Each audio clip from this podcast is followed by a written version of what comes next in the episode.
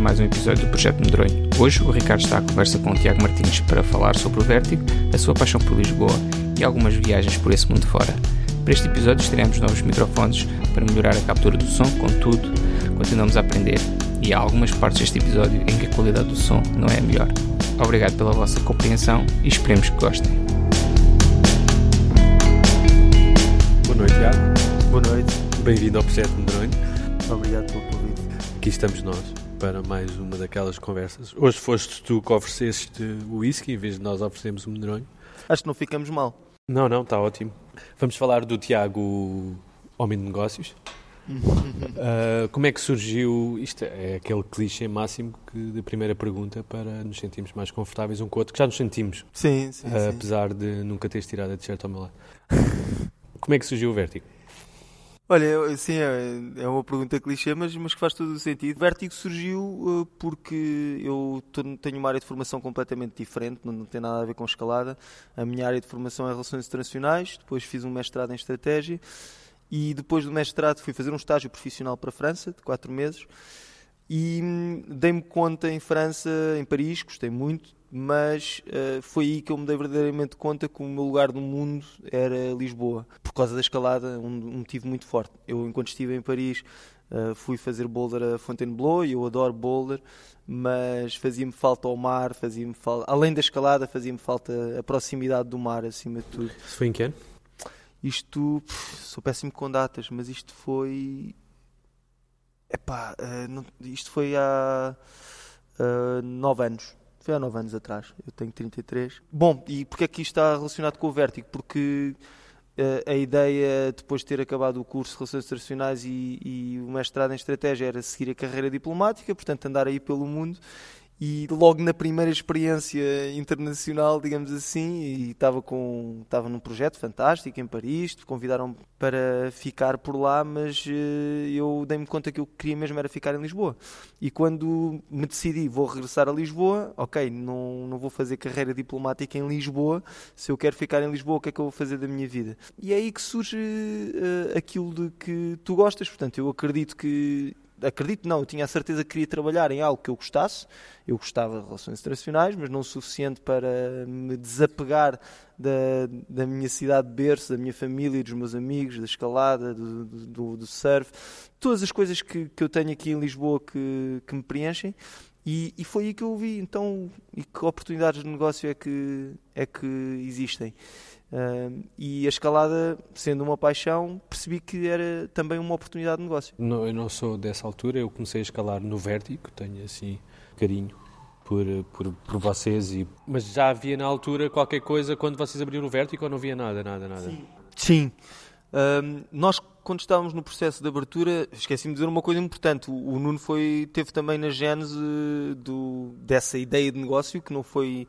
Na verdade, a ideia não foi minha, eu, eu era muito amigo do Nuno já nessa altura e o Nuno, meio a brincar, meio a sério, desafiou-me, olha, vamos explorar esta, esta hipótese de negócio, e a partir daí é que se começou a formar um, no horizonte a oportunidade de negócio. Uh, portanto, o Nuno está na gênese de, do projeto uh, e... E isto para dizer que... Desculpa, perdi-me. A pergunta era... Um, se na altura já havia mais algum rocódromo? Ah, sim. Alguma... Uh, o Vertical Wall, o Pena estava também... Em processos simultâneos estávamos a tentar abrir os rocódromos. O Vertical Wall abriu em abril. Nós abrimos em outubro de dois mil e catorze. Tirando isso, não havia, não havia nada. O último rocódromo que tinha estado aberto tinha sido o Boulderário, do André, do André Neres. Em Odivelas. Não, não era no Alvaláxia, não havia?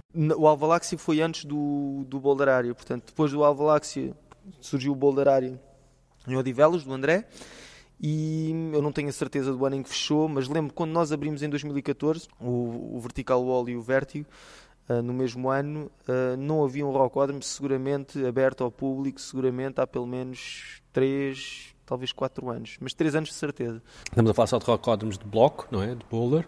Uh, porque é que achas, tirando agora o que, vai aparecer, o que tem aparecido agora ultimamente, uh, o que é que achas, ou qual é a razão para a qual não há rocódromos de, de, com corda uh, uhum. em Portugal? Eu, eu acho que, que esses rocódromos vão aparecer muito brevemente.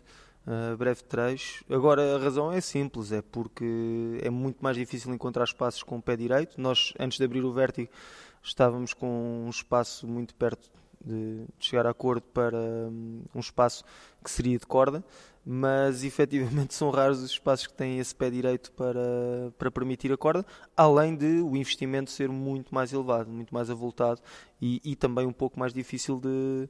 de rentabilizar, hum, de certa forma. Eu pensei que, que pudesse ser, por termos uh, paredes aqui tão próximo da, da cidade, como, como a Guia, a Sintra, um, próprio Cabo da Roca, a Rábida, que não fica assim tão longe, pensei que fosse por causa disso, assim, na minha ingenuidade. Não, não acredito, não acredito nisso. Uh, aliás, uma história engraçada é que quando nós estávamos a, a trabalhar para abrir o Vertigo, falámos com, com muitas pessoas, muitos possíveis investidores, business angels, uh, entidades de startups, e muitos deles, sem perceberem nada, era um negócio completamente esotérico em dois mil e catorze, uh, a escalada. Diziam-nos que se, não, se Lisboa era a única capital europeia sem um rocódromo de escalada indoor, era porque provavelmente nós tínhamos um tempo tão bom e, e, e tanta coisa na natureza que não fazia sentido haver em Lisboa uh, e em Portugal em geral uh, espaços de escalada indoor.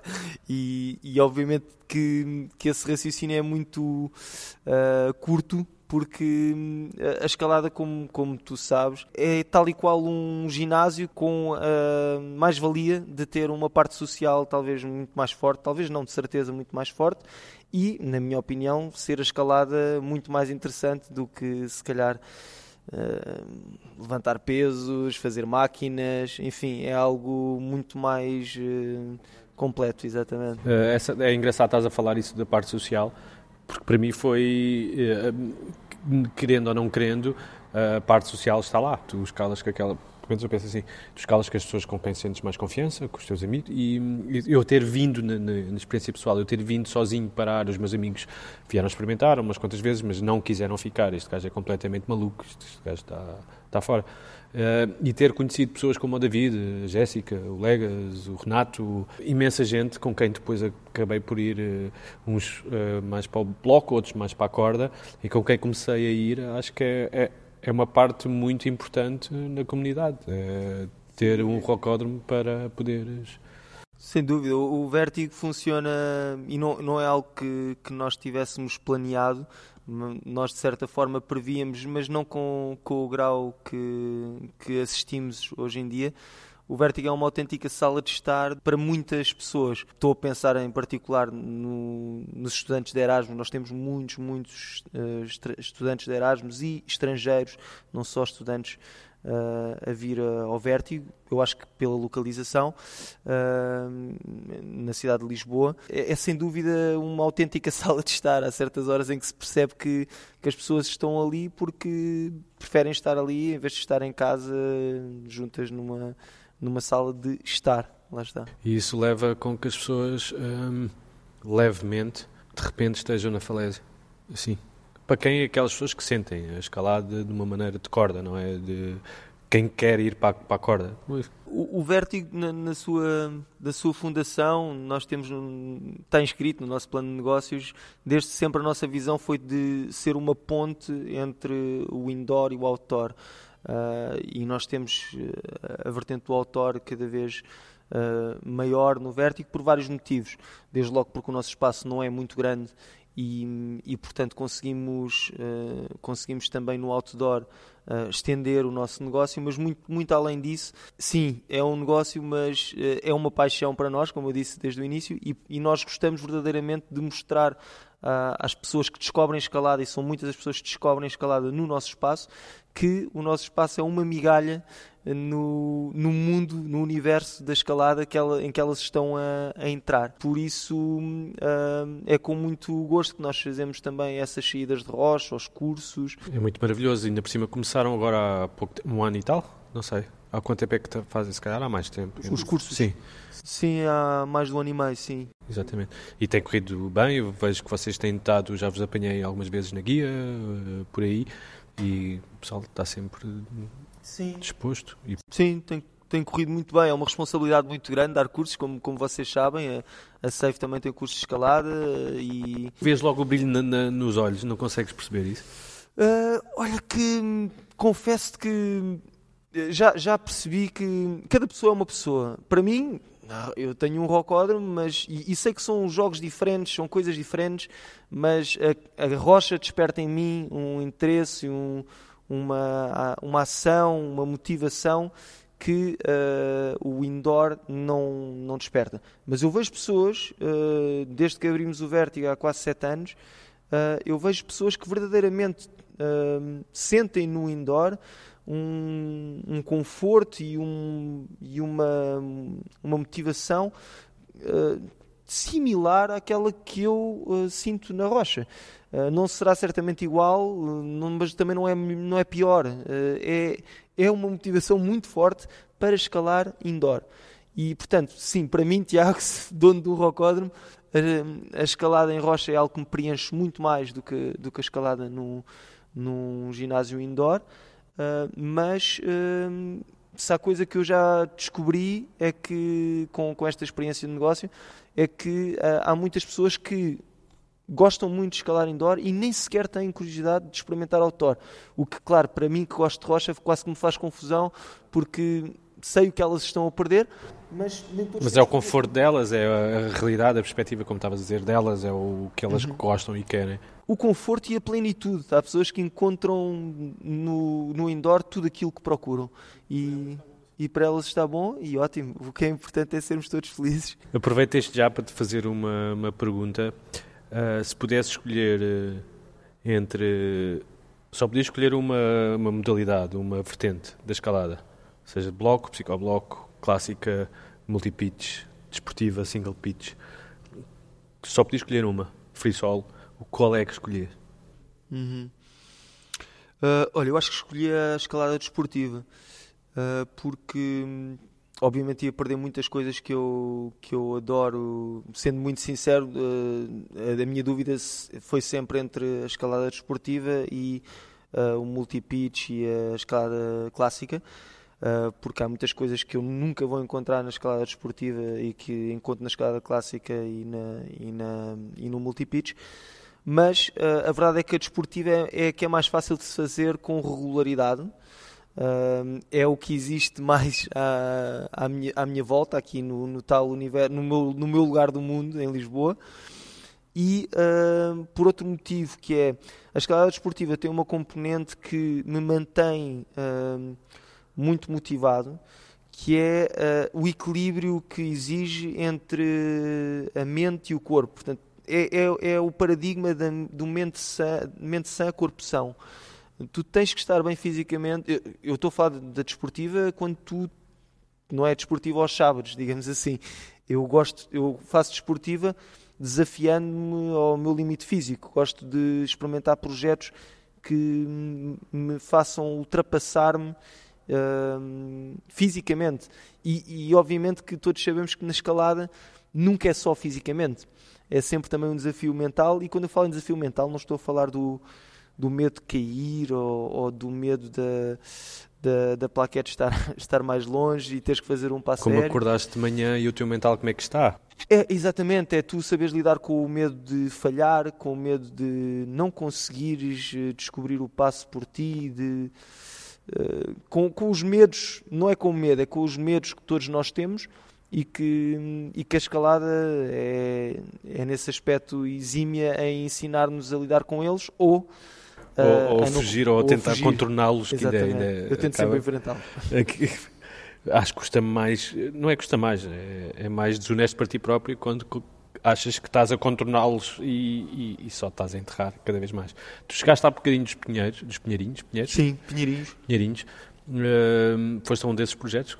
Fui, fui, por acaso fui um desses projetos, chama-se Campo Base, é um, alegadamente é um oito a mais. Uh, lá está, eu não tenho a certeza se estou a fazer com, com a sequência certa. Falei com algumas pessoas que já, que já fizeram via, não há, muitas, não há muitos encadeamentos dessa via, mas uh, há muitos betas diferentes e, e pronto, estou neste momento nesse, nesse, nesse processo, que é algo que desfruto muito. Eu descobri os Pinheirinhos um bocado pela, pelo novo livro que vocês acabaram de lançar com... O Rosado lançou o livro com a vossa ajuda, o vosso apoio. Sem dúvida, sem dúvida. O livro é do Rosado e o Vertigo foi um, um patrocinador e editor. Uh, portanto, é uma edição do Vertigo, mas... Ou melhor, é uma edição do autor, do Rui Rosado, e o Vertigo contribuiu para tornar possível esse projeto que, que, o, que o Rui já tinha na gaveta há algum tempo. Está incrível o livro, gosto mesmo muito de, de todo o design, das fotografias, da, da maneira de tudo. Eu acho que, que eu, eu estou na escalada há muito pouco tempo, mas acho que estamos a ficar com... com muito bons topos guias, com uma coisa, uns almanaques de, de uma coleção muito boa. Uh, faltava esse livro daqui da zona de Lisboa, com, para mim que estou a começar a fazer clássica e estou a adorar. É muito bom esse livro. Esse livro abriu-me assim, deu-me um boost enorme, de, fico horas a olhar para ele. Não sei porque é que estou a falar do livro, mas, mas o livro é bom. Sim. Não, olha, eu concordo contigo quando dizes que, que estamos a elevar a fasquia no que diz respeito aos topos guias, e isso é, é, é uma ferramenta muito útil e, e mais do que uma ferramenta uh, útil para os escaladores, é, um, é um meio para promover a escalada, é um verdadeiro meio de divulgação da modalidade.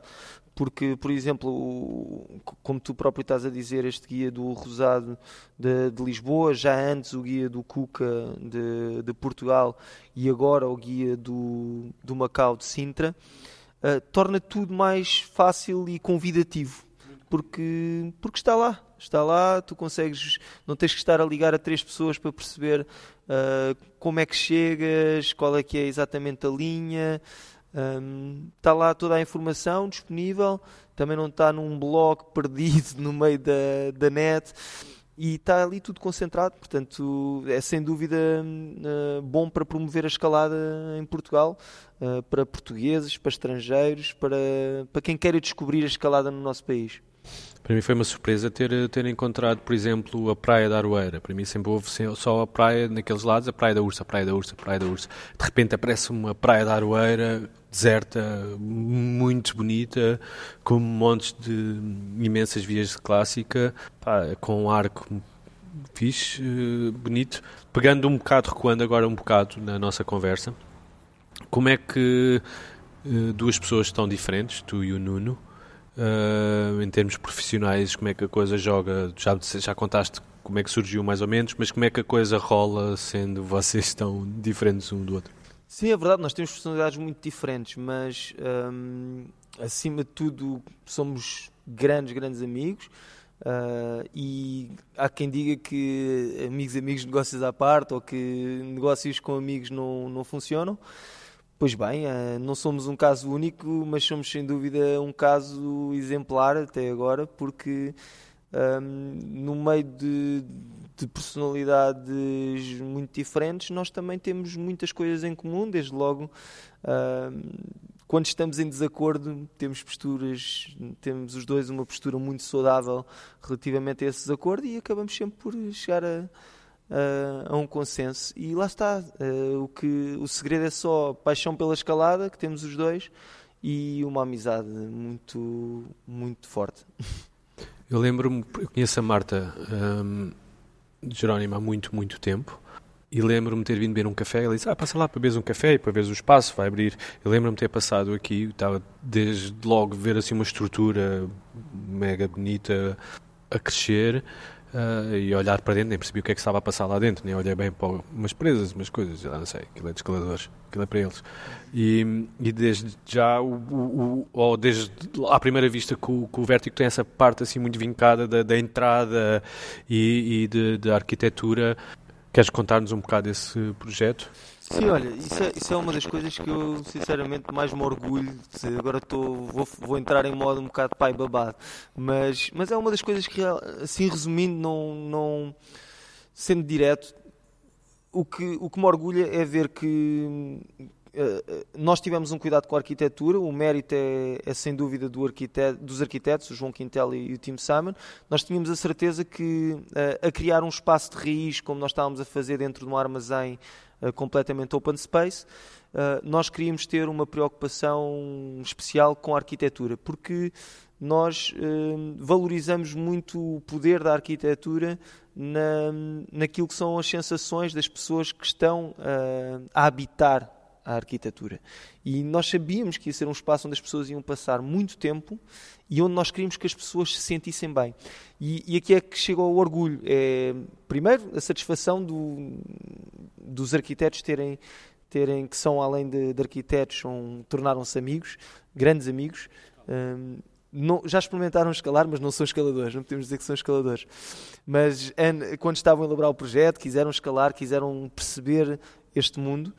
Uh, e, e o espaço tem, é aquele monolito de madeira, mas não é um monolito fechado, é um monolito com aquelas aberturas, não é?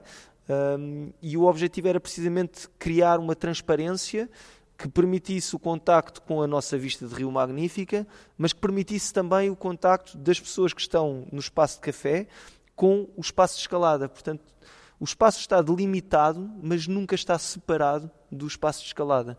Um, não, nós não queríamos criar uma divisão, queríamos criar, criar sim uma definição do espaço do, do bar, um, que uh, comunicasse diretamente, visualmente, uh, pelo som, de todas as formas, Um, com todos os sentidos, que comunicasse com uh, o espaço de escalada. O, o orgulho, finalmente, é, é, é perceber que pessoas que chegam ao Vértigo pela primeira vez e que estiveram noutros rocódromos, um, sem qualquer uh, prejuízo, desprimor pelos outros rocódromos, dizem que no Vértigo sentem uma atmosfera especial, se sentem muito aconchegados, muito bem, e que gostam de estar no espaço. Porque às tantas nós achávamos, nós, eu estou a falar da equipa Vértigo, nós às vezes dávamos por nós e tínhamos que nos ir embora a uma hora, mas acabávamos por ficar e ficar e ficar e saímos muito mais tarde do espaço. E quando começamos a ouvir os nossos clientes a dizer que lhes acontecia exatamente a mesma coisa, eu só atribuo isso a uma coisa, é a arquitetura, é... Uh, alguns detalhes que eu não vou agora estar a entrar aqui em grandes detalhes, mas que o arquiteto nos explicou desde o início, que queria delimitar as alturas do espaço para que as pessoas se sentissem precisamente aconchegadas, para que as pessoas se sentissem bem. E claro, eu estou aqui a falar da arquitetura, mas isto depois também tem tudo a ver com a minha equipa, de que eu sou muito orgulhoso, porque o staff do Vértigo é, é o que é uma casa sem... Sem, sem as pessoas, a alma da casa são as pessoas que a habitam. Uma das está... joias da coroa é o café e a Marta, não é? Sim, o café, a Marta, a Francisca, o Medina, o Pedro... um... Desculpa, eu só falei não, na Marta. Bem, mas, mas a Marta, a Marta está, está desde, a Marta está desde o início e a Marta é, é o motor do, do café do Vértigo e não só. Um, e, e é sem dúvida, há que lhe tirar o chapéu, porque sem ela nós não teríamos aquelas delícias todas que, que, que são outra imagem de marca do Vértigo, são as bolachas de chocolate, são os chuchibuchis, tudo. E, e, e depois é isso que estás a dizer, é, é, não é só a Marta na, na, nessa parte que o próprio Medina, o Martim, o Pedro uhum. Alves uh... sim, sim, estamos sem dúvida, estamos agora com, com o Panda e está a correr muito bem. uh, não, é, não é nada fácil encontrar pessoas para trabalhar neste meio, pessoas qualificadas ou, ou, ou nem sequer vou pelo qualificadas, pessoas com perfil para trabalhar nesta área. uh, tem que ser alguém que goste muito de escalada, uh, e que seja trabalhador, que tenha carisma, que tenha capacidade, muito boa capacidade de comunicação e, portanto, já disse aqui uma série de ingredientes que conjugar tudo isto é difícil, mas eu estou muito satisfeito com a minha equipa e acho que é, uh, é uma das grandes forças do Vértigo. E há algum grau em que eles tenham, qual é o grau mínimo que eles precisam de escalar para serem admitidos? Olha, não te vou mentir, eu não vou ser aqui hipócrita ao ponto de dizer que qualquer pessoa com quinto grau, que faça quinto grau, pode... Não, é assim, tem que haver um grau mínimo de escalada, porque o grau, não pelo número que em si, mas pelo que ele representa. E desde logo, alguém que, que tenha um nível, imagina, de sete A, é alguém que já se esforçou um pouco, que já tem algumas, algum recorrido, alguma experiência de escalada e, e normalmente também isto tem a ver com os alunos que nós recebemos. Os alunos, falando agora da, das aulas, da formação, que é uma componente muito, muito importante do Vertigo, que nós valorizamos muito. É preciso, obviamente, que o professor saiba do que está a falar e, e portanto, é preciso ter algum nível para uh, tu perceberes como é que se faz uma troca de pés, como é que se faz uma lolote, como é que se agarra uma presa de ombro, como é que se posiciona o corpo. É preciso ter... É como tu aprenderes uma língua. Tu, quando, tu, é por isso que nas línguas há o nível de inglês, há o nível... Eu nem sei as denominações, mas é o nível um, o nível dois, o nível três. Eu não vou pôr um, uma pessoa que tem o nível um de inglês a ensinar um nativo. Não é? E não é que nós tenhamos pessoas com um grau muito elevado a vir para as aulas. Mas o grau das pessoas está cada vez mais elevado. As pessoas que vão mais à rocha agora, os que têm aparecido para ir à rocha, estão a escalar, pelo que eu que vejo, estão a escalar muito mais e mais fortes, também por causa dos rocódromos, certamente, mas estão a escalar mais. Uh, a escalar mais, querem mais, estão mais assertivos, estão com mais forward. E daí ter uh, perguntado... Uhum. Isso. Um, estamos no outro espaço.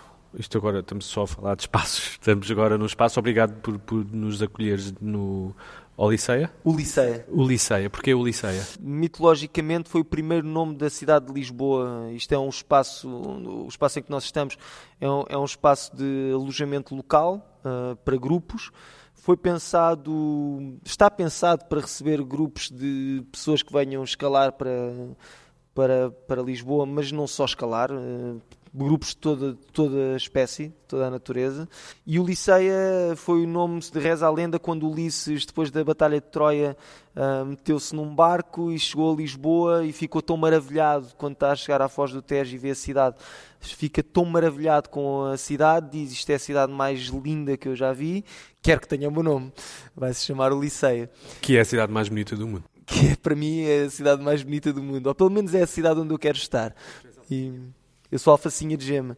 A minha família, tenho família do Algarve e família de Mangualde, de, do norte de Portugal, mas eu sou alfacinha de gema. Já conheço o Tiago há bastante tempo, já, já desde que comecei a escalar no Vertigo, vai há meia hora, e, e já equipámos uma via. Já equipámos uma via, P M A. P M A, obrigado pela experiência. Nem sei como é que a sua ideia surgiu, já não me lembro. Mas quando disseste, bora lá, e, e eu assim, isto está mesmo a acontecer, ele vai mesmo, vou poder ir com ele e vou poder... E, e quando lá chegámos, que foi toda uma aventura para mim, eu já tinha ouvido falar da Atlântida assim por, por alto e para, os, para o pessoal forte. Então, quando fomos, uh, que não é só para o pessoal forte, deste-me logo o burpequim para a mão, aquilo foi toda uma experiência e, e, e, e gostei imenso. Um, a Atlântida é o teu setor, o teu, a tua falésia preferida agora? Sim, sem dúvida, sem dúvida. A Atlântida, cada um tem os seus gostos. Para mim é, o, é a melhor falésia, é das melhores falésias de Portugal. Sei que muitas pessoas não estão de acordo com isto, mas eu conheço bem a falésia, conheço bem outras falésias... como Sagres, que é, que é incrível, o Meio Mango, que é incrível. Uh, eu estou a falar para mim, não é? Não estou a pensar se, agora se, se, tem, se tem todos os graus, se dá para todas as pessoas. Tem realmente vias, vias difíceis, vias fáceis, mas para mim é a minha falésia favorita em, em Portugal, sem dúvida.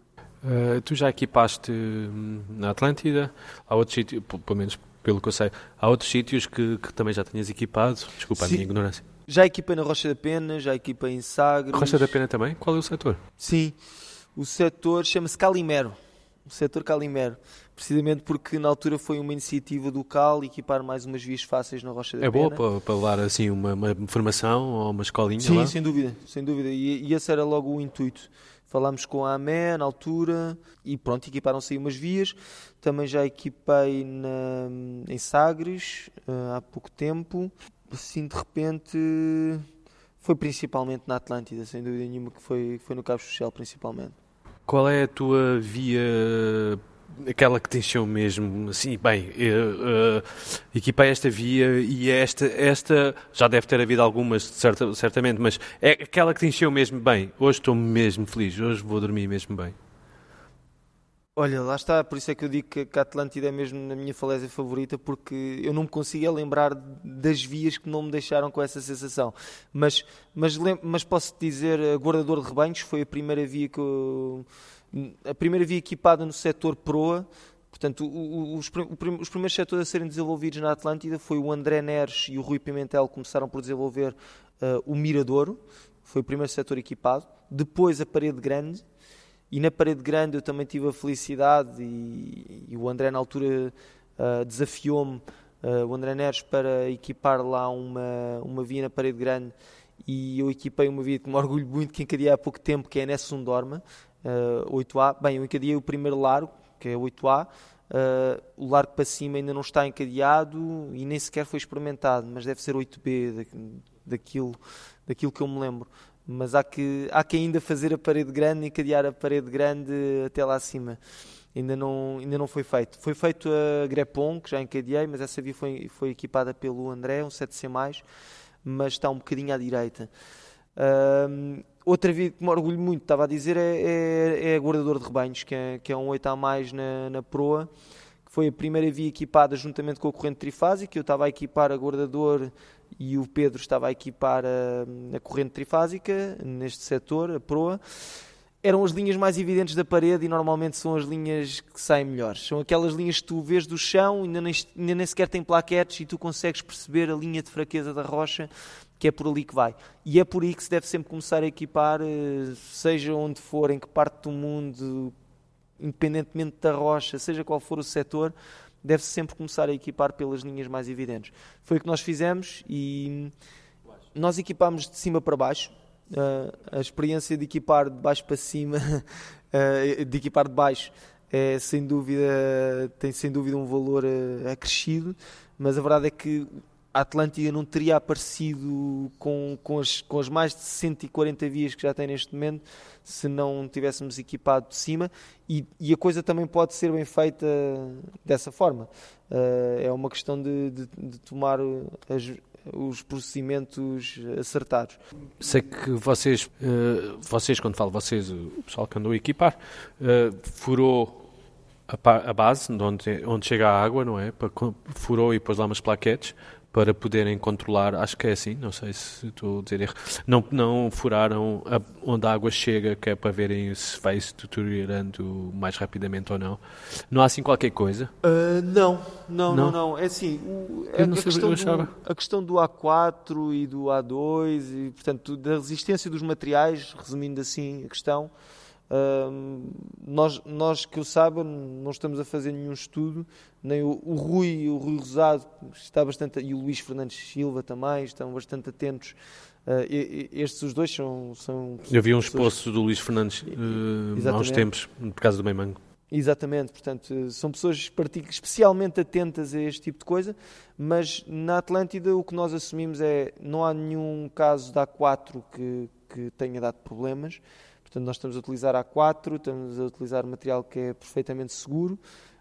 Um, houve uma outra via em que eu, nos primeiros pontos, pus titânio para ser mesmo à prova de bomba, porque estão, está realmente, como, como sabes, na Atlântida, as vias, quando o mar está bravo, Uh, facilmente o mar pode chegar até à terceira, quarta ou até quinta. Uh, Nós nem, nem, nem fizemos quando tentámos equipar a, a via que fui contigo, nem, nem sequer fizemos os últimos dois pontos, porque exatamente, o mar estava a subir e mora daqui. Exatamente, exatamente. Lembro-me disso. Mas, mas pronto, o importante a reter é que está tudo, está tudo com, em segurança, portanto qualquer pessoa que vá, que vá à Atlântida tem que ter atenção ao, ao, ao mar, obviamente, e isso é fundamental, não, não é a mesma coisa que ir à Guia ou à Sintra, e eu aproveito para fazer aqui esta sensibilização, porque já houve alguns acidentes, porque as pessoas veem no Guia, está no Guia, em caps lock, atenção, uh, este é um setor uh, perigoso, em que tem que ter atenção à, às condições do mar, mas, mas pronto, muitas vezes as pessoas vão diretas à, ao nome da via, ao grau,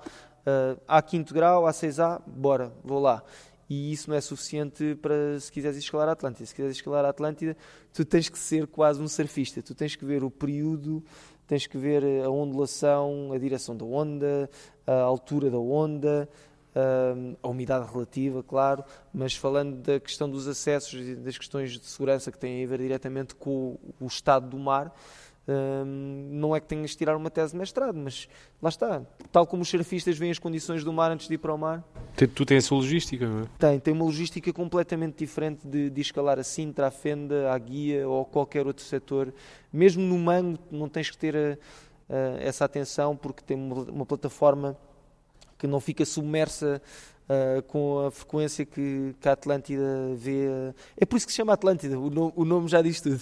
Eu vou fazer esta comparação ridícula, isto não seria o Projeto Medronho se não houvesse comparações ridículas e não tivéssemos a beber whisky, do qual eu já estou quentinho, daí o chamado Projeto Medronho. É um bom whisky. Uh, eu tenho amigos meus, esta comparação, estamos a falar da Atlântida, se chamar-se Atlântida e de ter este acesso, eu tenho amigos meus que quando lhes digo, ia, vamos para a Praia da Draga, e se houver lugar vai ser muito bom, vamos para a Ribeira do Cavalo, e não...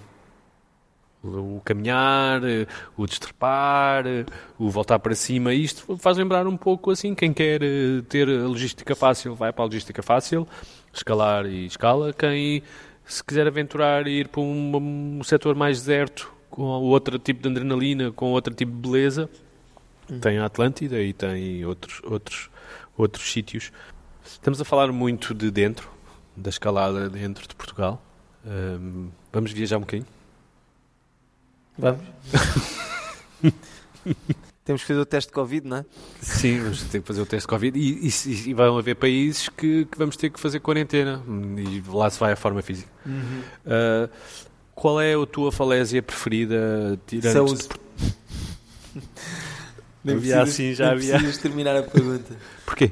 E desde quando? Uh, desde a primeira vez que, que, que visitei. É assim... A primeira vez que eu não, não tendo visitado, que me marcou, foi eu, eu quando comecei a escalar, adivinha que, li, que, que filme é que estava na berra. Eu comecei a escalar em dois mil e cinco, dois mil e quatro, dois mil e cinco. Era o King Lines, King Lines do Charme. E, e tu tens o Chris Charme a dizer que a falésia favorita dele é Céüse. E eu, uau, Céüse, o que é que será isto? Um, epá, e quando fui a Céüse... percebi na pele, na pele o que é que é, o que, o que é que é, lá está, aquilo que me continua a motivar ainda hoje na escalada, para escalar, para equipar, para, para continuar tão imerso e às vezes submergido no mundo da escalada mesmo, uh, literalmente, quando vou à Atlântida, uh, que é o route set, aquilo que eu chamo o route setting divino, ou para quem, não, para quem é teu... não sei, qualquer coisa transcendental, mas aquilo que tu estás a escalar ou estás a equipar uma via e parece que esteve ali um route setter a pôr a reglete para a mão direita aqui, a pinça para a mão esquerda ali, o pezinho para aguentar uh, o desequilíbrio do corpo mesmo no sítio perfeito. Um, pá, eu já escalo desde os quinze anos e continuo a sentir isso. E esse é o uso. Senti... mais uma vez, senti na ponta dos dedos essa perfeição estética do, e cinética da, da natureza, porque põe-te a mexer com uma, com uma desenvoltura, com uma beleza que se tu não, se tu não, se tu não o conseguis fazer com essa uh, graciosidade em Céüse, uh, não é por seres forte, bruto, uh, que, que vais conseguir fazer os passos. Portanto, é aquele tipo de escalada que é um autêntico quebra-cabeças, é um desafio intelectual. Eu, eu chegava em Céüse, já lá fui três vezes, e, e tu estás a escalar e sentes-te verdadeiramente fatigado uh, e, um, intelectualmente, porque tu tens que estar a decifrar charada atrás de charada. Eu costumo descrever Céüse, lá está, eu falava-te há pouco do desafio físico, que para mim me cativa muito de, de, da minha performance um, física, ter que, ter que ir ao limite. E em Céüse tu tens um set A, em, em vários sítios, em várias falésias tu tens um set A, tu tens um crux no set A, tu fazes o crux e dizes, ah, era este era o crux. E já sabes que para cima já não vais ter nenhum passo mais difícil do que aquele. Em Céüse, a memória que eu tenho e, e que, que trago comigo é, tu vais a um set A em Céüse, Na vi, naquela via de set A, tu vais fazer quatro cruxes de set A, nível de set A. Portanto, tu só quando chegas ao top é que encadeaste a via. Um, é mesmo muito exigente e, e é aquele tipo de escalada em que se tu Uh, te enganas na sequência, é muito difícil voltar atrás e corrigir. Tens que estar muito sobrado no, no grau para conseguir fazer isso. E, portanto, é muito desafiante e, como em muitas outras coisas na vida, aquilo que te desafia mais é também aquilo que te, que te cativa mais, que te motiva mais. Pelo menos para mim, que gosto de desafios, gosto de, desse, desse tipo de dificuldade. E para a malta que não sabe onde é que fica Céüse, é onde? Hum. É passando o Peniche? É perto de, de Gap, é assim a maior cidade lá em França, se quiserem vão ver no mapa, mas, mas é, é uma falésia que vale muito a pena, sem dúvida. Esse é, esse é, o meu, é a minha falésia favorita em todo o mundo. Qual é que foi, quando é que foi a última vez que foste lá? Olha, já foi há demasiado tempo. A última vez que fui lá já foi há uns bons cinco anos, já foi há uns bons cinco anos com... se calhar mais até, na altura fui com o Filipe Costa e Silva e com o Martim Vidigal. Yeah. Para mim, quando comecei a escalar, eu vi o Costa e Silva e fiquei maluco. Eu acho que é a pessoa que eu, que eu mais gosto de ver escalar e que me inspirou quando comecei a escalar. Tu, quando começaste a escalar aos quinze anos, tens assim alguém que te tenha inspirado? Olha, eu, eu quando comecei a escalar, confesso que eu era tão ceguinho pela, pela escalada. Foi mesmo aquele caso de amor à primeira vista. Eu, eu jogava futebol e ainda joguei futebol durante alguns, alguns anos, a conviver com a escalada. Mas quando eu comecei a escalar, isto para te dizer que eu não tinha ídolos, eu só queria era escalar. O meu, o meu ídolo era a rocha, quando eu comecei a escalar. Eu queria escalar tudo. Um, mas uh, houve um momento muito importante na minha evolução como escalador, que foi quando em dois mil e seis, se eu não me engano, fui escalar a Arco, em Itália, e nessa viagem foi o André Neres. E eu uh, comecei, a partir daí, a escalar, a fazer algumas viagens com o André. E o André, escusado será a dizer, é, é, é fortíssimo, escala muito bem. E eu, é mesmo daqueles casos em que tu aprendes a ver, uh, se quiseres. Se olhares com atenção, aprendes a ver.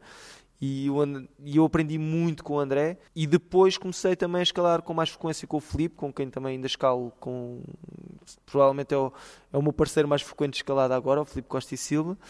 E também aprendi e continuo a aprender imenso com ele.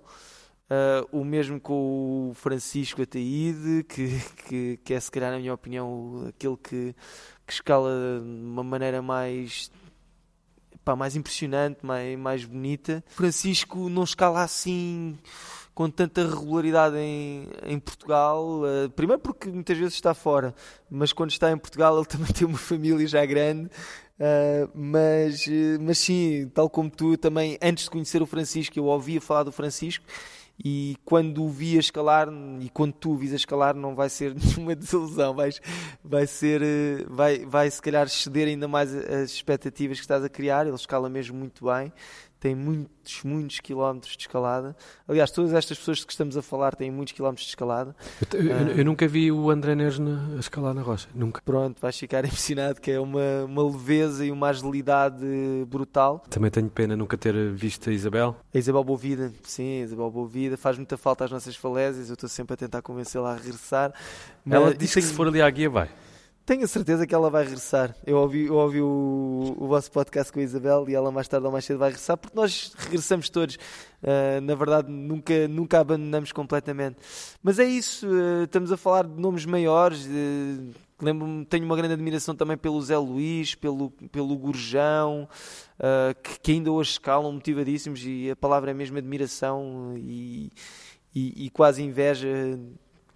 Quando chegar à idade deles, quero, quero estar como eles, com a motivação deles, com a força deles.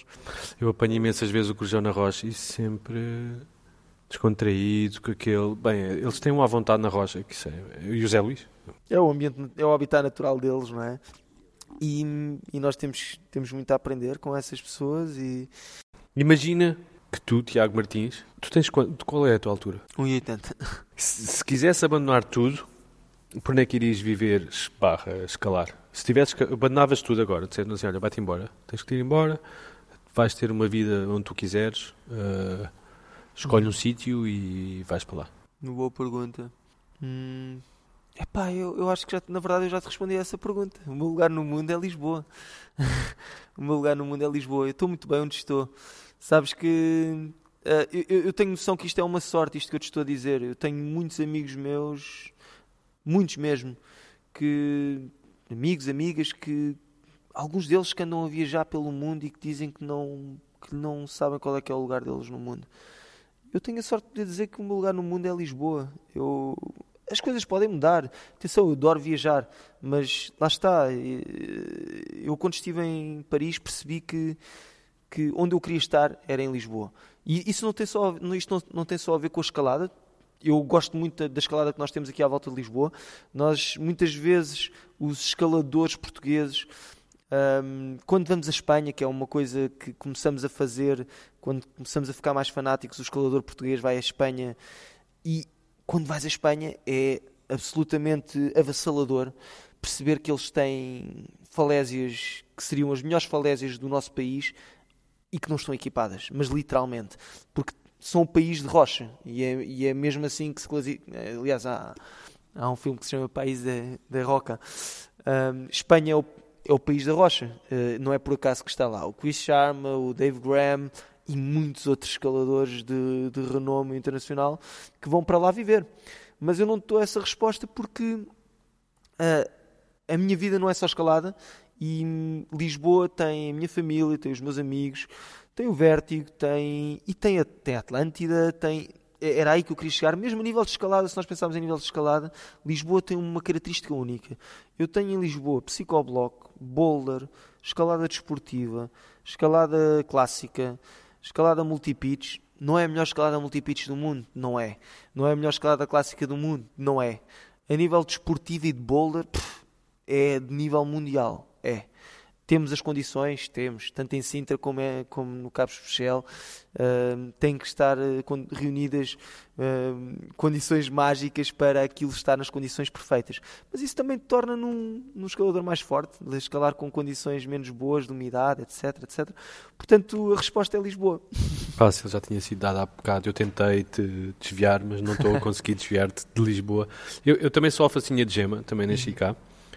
E, e a escalada, compreendo perfeitamente que a escalada veio trazer algo mais a Lisboa, uh, agora com tempos um pouco mais difíceis por causa do Covid, estamos todos meio limitados, falta o concerto, falta o copinho ao fim do dia, falta a nossa prainha desafogada sem confusões, falta imensa coisa, estamos muito uh, limitados por, por tudo isto, espera-se que por pouco tempo, não sei, vamos ver, deixa-me pensar, tranquilo. Precisas de mais whisky? Eu preciso sempre de muito whisky. Tu não queres ver nada? O meu problema, o meu problema é... é, é... Deixa, deixa. Há, uma, há, uma história, há uma história, e isto tive que recorrer um, a alguém. Há uma história sobre o caminhão do lixo. Ai, caramba. Pá, eu, eu não sei nada desta história. Mas... mas... Sabes que eu tenho, eu tenho algumas histórias que me perseguem. Uh, aquele tipo de histórias que uma pessoa vai apresentar-te, neste caso vai apresentar-me a um amigo e diz sempre este gajo, e a seguir vem sempre ou o Marquês de Pombal ou o caminhão do lixo ou uma história com o carro da minha mãe, enfim. Mas a história do caminhão do lixo, sim, eu, eu percebo. Eu Olha, tenho... está ele a passar. Aí está ele a passar, exatamente. Não sei se aparece aqui no nosso áudio, mas passou agora um caminhão do lixo. Uh, a história do caminhão do lixo, eu acho que, que muitos amigos meus apresentam-me com essa história porque realmente tem alguma coisa que me define. Eu, eu andava na faculdade, tinha, já tinha, portanto eu devia ter vergonha de dizer isto, mas, mas sim, já tinha dezanove, vinte anos e, e eu, eu na altura, agora já, já aprendi a esperar, já percebi que na vida muitas vezes tu tens que esperar e ter paciência, mas eu Eu, mas eu continuo também a ser muito estressado no sentido de ter, não ter momentos mortos. Eu não sou aquela pessoa que consegue passar um dia no sofá ou, ou na cama, na ronha. Eu estou sempre a fazer qualquer coisa. Estou sempre, sempre a mexer. E uh, se havia coisa que me chateava era, nesses tempos da, do início da faculdade, eu apanhava o autocarro da minha casa, ali ao pé do, da escola secundária do Restelo, até à Ajuda, onde era a minha faculdade, no Alto Ajuda. E, uh, epá, e chega a, sabem quando vocês chegam à paragem do autocarro e apercebem-se que acabou de passar o autocarro? Uh, epá, e eu fogo, agora vou estar aqui vinte. E na altura ainda nem sequer havia aqueles avisos se é vinte minutos, se é trinta minutos. E então eu nem sabia quanto tempo é que ia estar ali à espera, sabia que ia estar à espera. E eu não, epá, eu não, odeio esperar, odeio. Epá, e no momento em que eu me apercebo disto e estou assim mesmo ao lado da paragem e na berma do passeio, há um caminhão do lixo que para, porque há um, a paragem era ao pé do semáforo, para, pá, mas para mesmo à minha frente, que era eu dar um passo e estava no sítio onde costumam ir os homens uh, que recolhem o lixo. Epá, e eu pensei, olha, isto é um sinal, isto, isto aqui provavelmente até vai para a minha faculdade. Pá, mas provavelmente. Pensei, pensei genuinamente isto, pensei, foi um wishful thinking uh, elevado à potência. Não, isto, isto está de passar pela minha faculdade e, e pronto. E eu subi para o caminhão do lixo, epá, e, e de repente... Uh, o caminho do lixo passou a curva que ia para a minha faculdade. E eu percebo-me que o caminho do lixo está a encaminhar para a segunda circular. Epá, e basicamente eu fiz a segunda circular até à casa do artista um, no caminho do lixo e uh, todos os semáforos uh, que eu estava à espera que ficassem vermelhos para eu poder descer, ficavam verdes na altura em que o caminho do lixo estava aproximado do semáforo. Pá, e aquilo devia ser o fim do dia de trabalho do homem do caminhão do lixo. O homem estava com pressa para chegar a casa e estava a acelerar ao máximo. Eu não sei se estão a ver aquela, mesmo ao pé do Estádio da Luz, aquela curva gigante que depois te leva à casa do artista. O homem vai a acelerar e eu de mochila às costas, completamente de lado, já a ver se ele me conseguia ver no retrovisor. E o gajo nem olhava para o retrovisor. Bom, estamos a, eu lembro que estávamos a chegar, portanto, estou-vos a falar o percurso do Restelo até à casa do artista. Um, quem conhece Lisboa sabe a extensão do percurso. E quando eu, quando eu já tinha perdido a esperança, porque a sério, foram para aí seis semáforos que estavam vermelhos e ficavam verdes na altura em que ele estava a chegar. Uh, portanto, não, eu ainda pensei em saltar numa altura ali ao pé da Decathlon de Alfragide, em que era uma subida, mas pensei, epá, isto se calhar não vai tão devagar como eu acho que vai, e vou-me partir todo, e, e tive o bom senso de não me atirar, uh, mas quando eu estou já completamente desesperançado, agarrado à, à, à barra do carro do lixo, porque ele tinha acabado de passar outro semáforo, a seguir ao semáforo ele trava a fundo. O que é que tinha acontecido? Ele finalmente tinha-se lembrado de olhar para o retrovisor e percebeu que estava uma mochila a aparecer no retrovisor. Epá, ele parou depois do semáforo, ali ao pé da casa do artista, saíram, começaram a correr atrás de mim e vocês imaginem a sensação que eu tive quando eu estou... Uh, eu fugi deles, não é? E estou na segunda circular à frente do Colombo uh, a tentar apanhar o autocarro para, para a minha faculdade uh, num percurso que se eu tivesse esperado um bocadinho tinha demorado cinco minutos de autocarro do Restelo à Ajuda e eu estou na segunda circular de repente a uma hora uh, da minha faculdade. É, é melhor do que eu estava à espera e, e, e haver um relato disso ainda iria ser mais importante, impressionante. Lá vai ele com o mochila às costas, agarrado. É, é que o caminhão do lixo deve ter uh, dado ali um... Ele estava na bicha, pá. Ele eu... na Mas é não sentiste tava... medo numa altura em que eu, eu posso ser... É pá, claro que senti, meu. Eu estava-me a agarrar. Se eu não fosse escalador já na altura, não sei se me aguentava tão bem, pá. Porque a sério, ele não fazia ideia que eu estava lá atrás. Ele estava mesmo a acelerar. Uh, mas lá está, eu, é como eu te estava a dizer no início, uh, muitos amigos meus apresentam-me com essa história e, ou com a história do Marquês de Pombal também, porque uh, isso recomendas? Não, epá, recomendo. Epá, olha, estou aqui agora a contar-te esta história, se calhar só por isso já vale a pena, já fiz tanta gente rir por causa desta história. Obviamente quando eu, quando eu, quando eu decidi subir para o caminhão do lixo eu não estava a pensar que ia estar a contar a história e que isto ia divertir, ia divertir muitas, muitas pessoas, mas uh, no fundo é um as pouco... As probabilidades eram muito poucas. As, as probabilidades são poucas, mas, mas lá está, como eu te estava a dizer, isto define-me um, um pouco porque eu, eu costumo dizer muitas vezes na escalada e na vida, vai que dá. E pronto, obviamente aqui foi o wishful thinking elevado ao, ao máximo, mas o certo é que já houve muitas vezes em que por causa deste vai que dá, eu consegui ficar na presa e encadear a via, uh, ou consegui, isto, isto falando da escalada, mas em outras situações de, da vida, por ter acreditado mais do que, do que outras pessoas, consegui encontrar... E, e não só esta viagem que tu fizeste caminhando no lixo vai-te marcar para o resto da vida. Eu tenho certeza absoluta que tiveste medo na altura, ou estavas receoso, mas agora deves, deves tu próprio, deves-te de rir sozinho às vezes quando lembras disto. Verdade. De... Agora tu lembraste-me, eu já não me lembrava desta história há muito tempo. Mas... E a do Marquês? Mas, olha, a do Marquês, a do Marquês lá está. É outra história engraçada porque... Uh, uh, uh, o mais engraçado dessa história é que foi a minha mãe que me deu a ideia de subir ao Marquês de Pombal. Um, ela conhece-me bem, ela sabe que eu sou benfiquista ferrenho e uh, também sabe que eu sou escalador e também sabe que uh, os, os benfiquistas, quando o Benfica é campeão, vão festejar para o Marquês de Pombal. Uh, e a minha mãe, que me conhece provavelmente melhor do que eu, uh, disse-me: Tiago, tu não te atrevas, uh, o Benfica tá, ia ser campeão uh, doze anos depois, treze anos depois.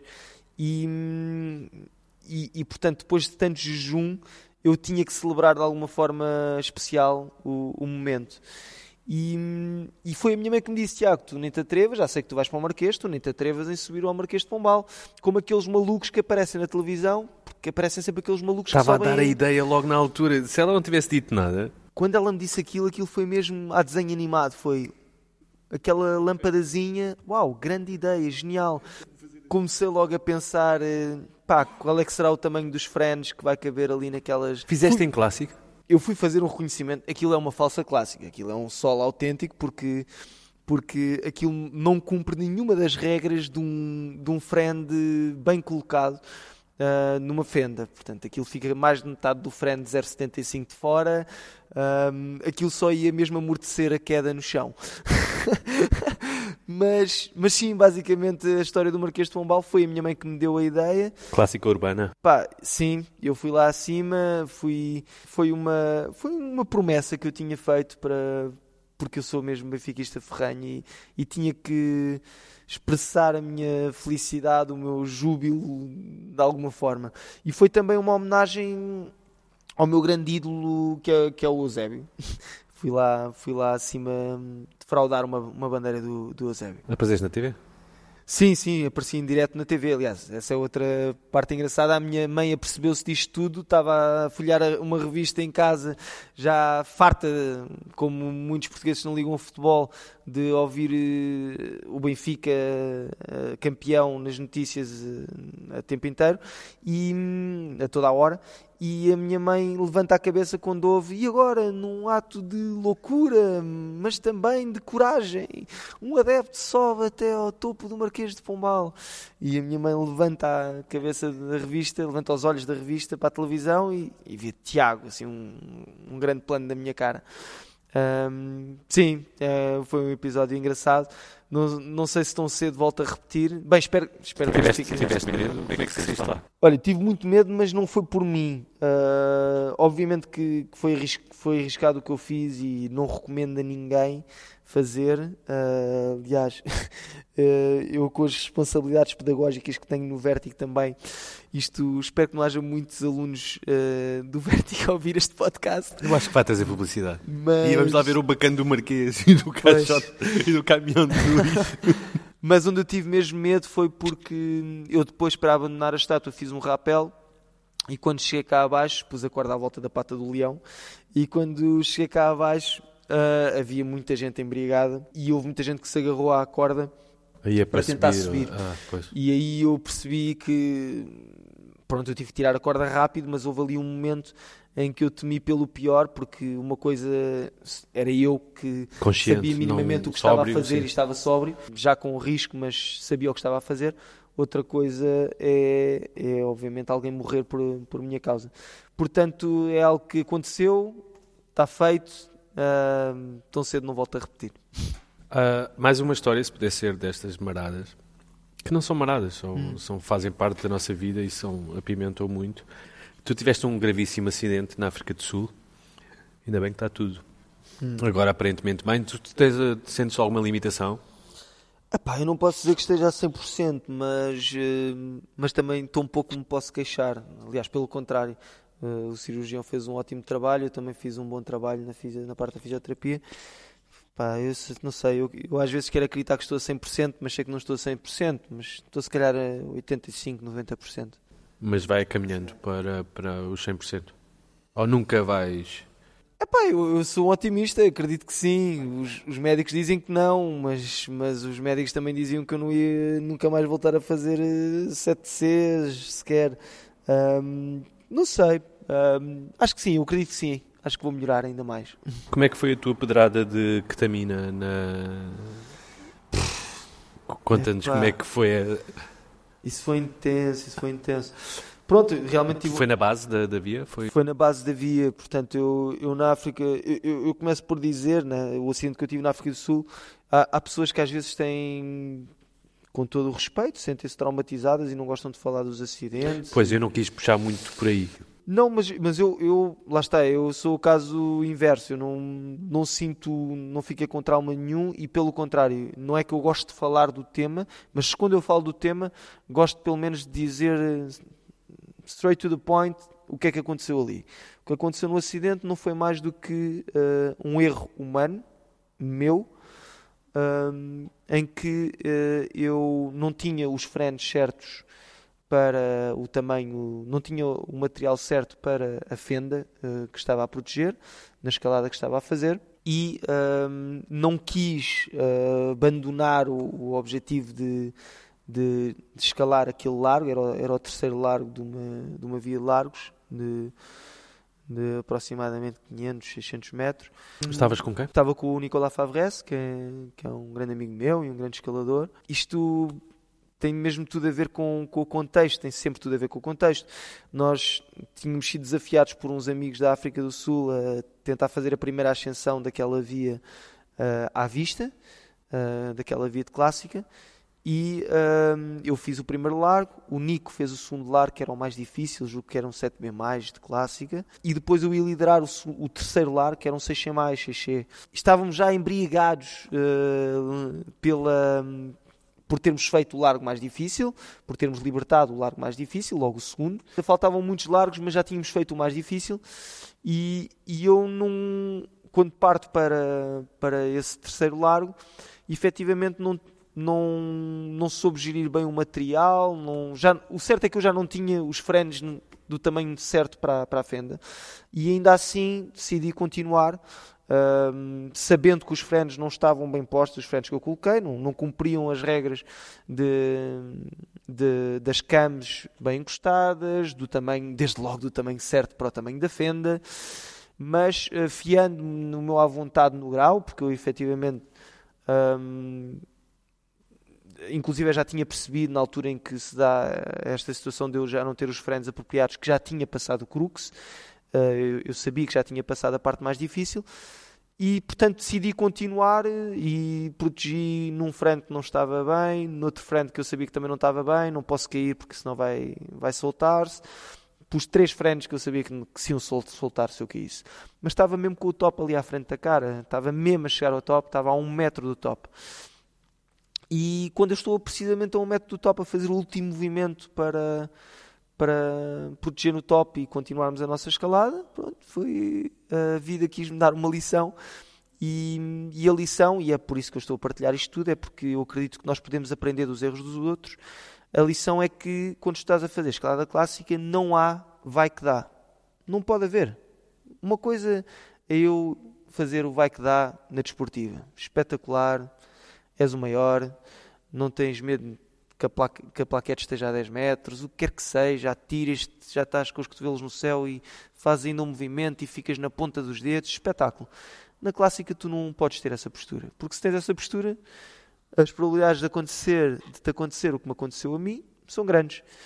Uh, e pronto, e o que me aconteceu foi isso. Obviamente, tendo posto três, três frenos que eu sabia perfeitamente que não iam aguentar se eu tivesse uma queda, que eu... acreditei na altura, quis acreditar na altura, como quis acreditar que o caminhão do lixo ia ter para a minha faculdade, que uh, não ia ter, que não ia ter a queda.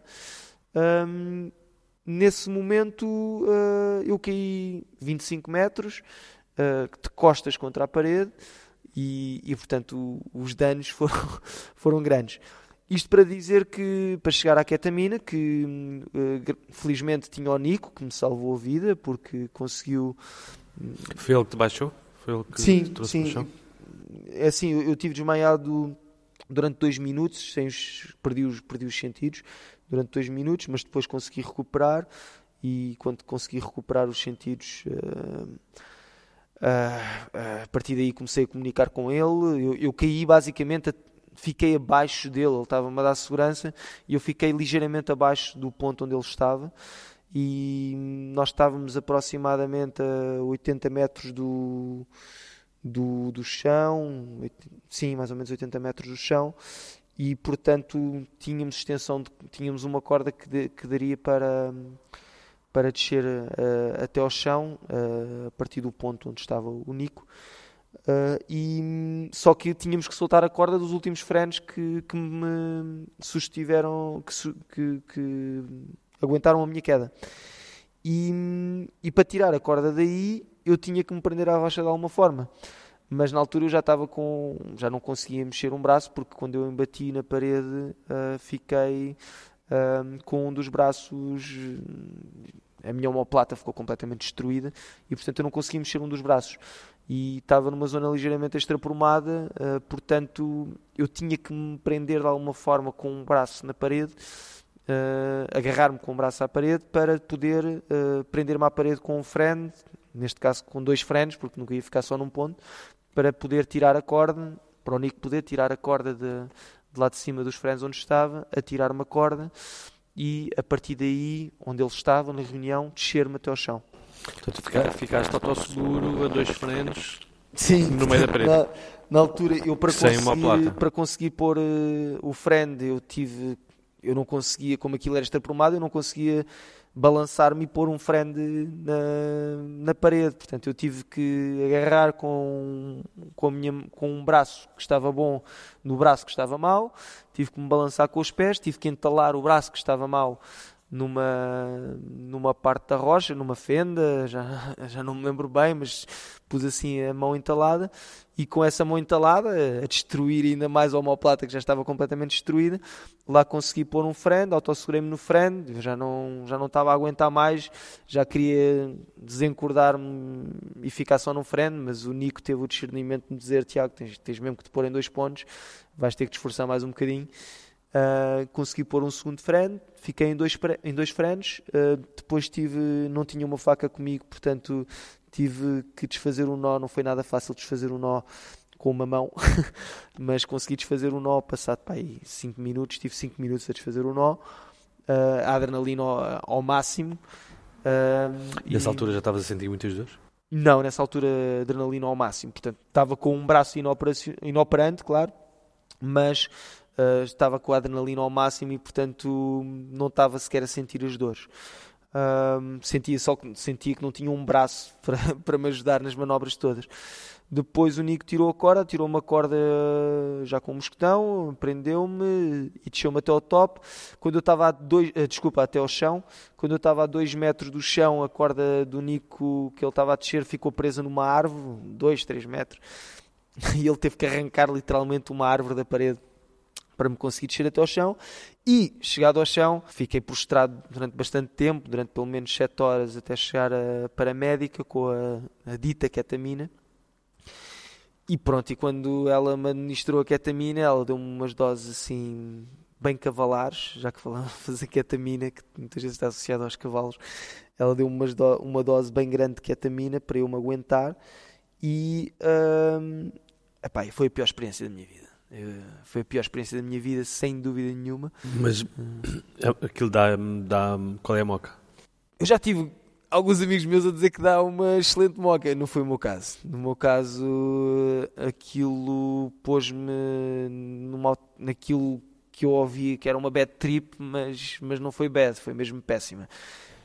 Um... Também as condições são outras, pois, uma omoplata desfeita, dores, caíste num seixê, não estou a brincar, estou a brincar, também, também o ego, brincar. O meu ego estava, estou um... a brincar, não, mas, mas efetivamente pá, foi uma experiência, o que é que eu te posso dizer, eu, eu, eu entrei numa, numa autêntica, numa bad trip, numa autêntica viagem filosófica. Pior merda para ter uma é moca, eu... era a pior, sim, altura para ter uma moca, claro.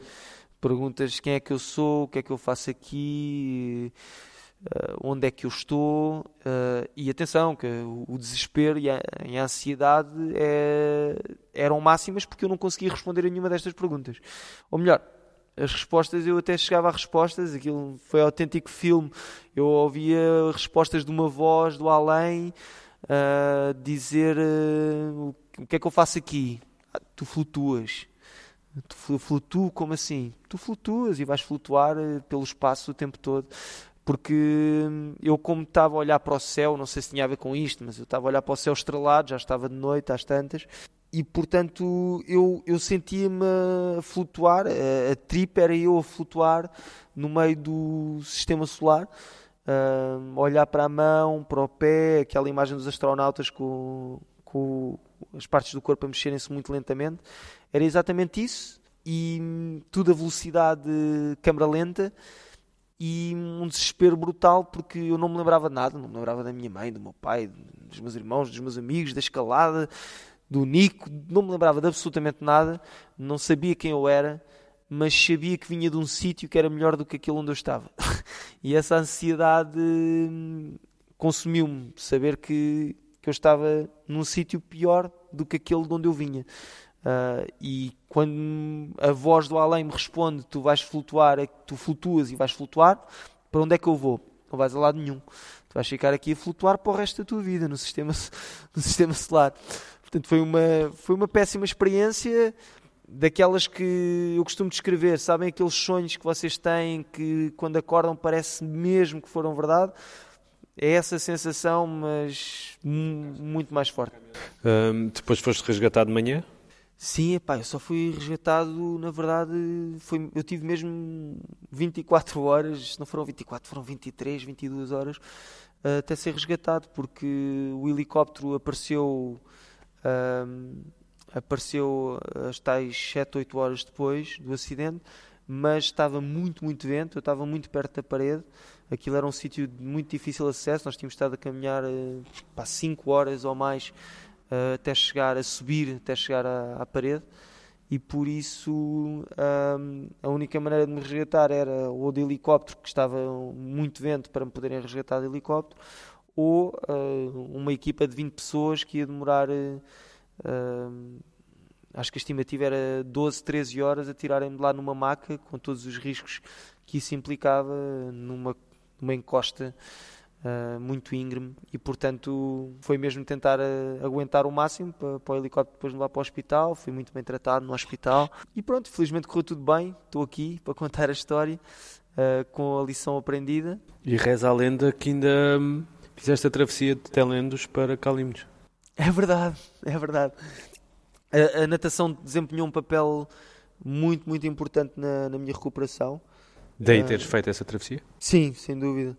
Um, Kalymnos foi das primeiras viagens que eu fiz a seguir, foi assim a primeira grande viagem que eu fiz depois do acidente, já quase um ano depois quase um ano depois do acidente, e pá, eu, eu em Kalymnos encadeei lá um, um projeto difícil, um, e, e fico um, um, um grau foi, eram oito a mais que os médicos, quando me operaram, o médico era escalador, o cirurgião, e disse-me, ele preparou-me, olha, tu não, dificilmente vais escalar outra vez mais do que sete B mais, sete C.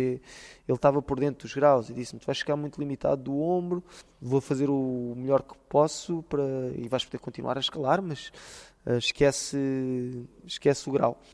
Eu, eu, não, é, não é pelo grau em si, é como, como eu já disse também durante a nossa conversa, é pelo desafio que representa para mim, não é por ter o...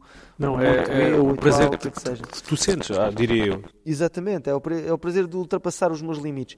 E, portanto, quando em Kalymnos eu consegui voltar, hum, não ao meu grau máximo, mas voltar aos oitavos, hum, eu... Eu quis agradecer à natação, que teve um papel tão importante na minha fisioterapia, e a forma que encontrei foi, quem conhece Kalymnos, há uma ilha à frente que é Telendos, e então fui a nadar de...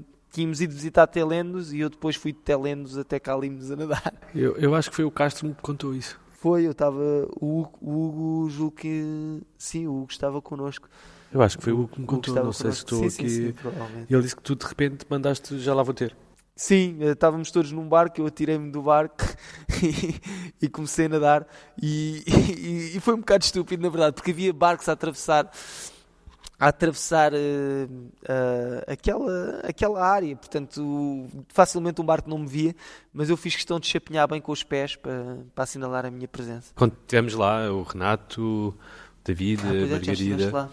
Uh, fui lá por tua causa, a Témis continua a mandar beijos. Diste umas dicas, é verdade. Eu não sei o que se passou aí, mas estávamos assim à, à beira da praia.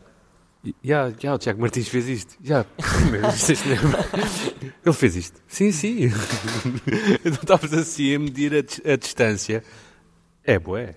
Ainda é um bocadinho, ainda é um bocadinho. Assim, achas que dava? Não sei, não vou experimentar. Eu não, então, sou, não sou nenhum Michael Phelps, mas, mas foi, foi engraçado.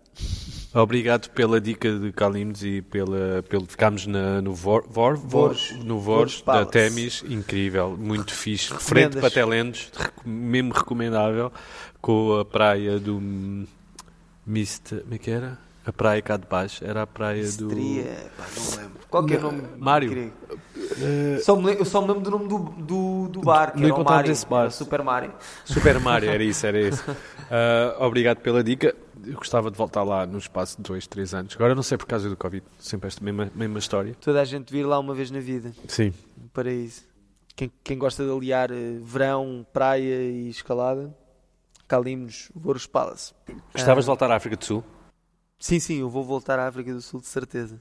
Vou, e vais fazer esta via? Vou fazer esta via e provavelmente até vou fazê-la com o Nico outra vez. E vamos lá... Já falaram sobre isso? Sim, falámos. Falámos logo, logo na altura e já temos falado uh, mais vezes, até porque, além dessa via, há outros desafios que ficaram lá por fazer.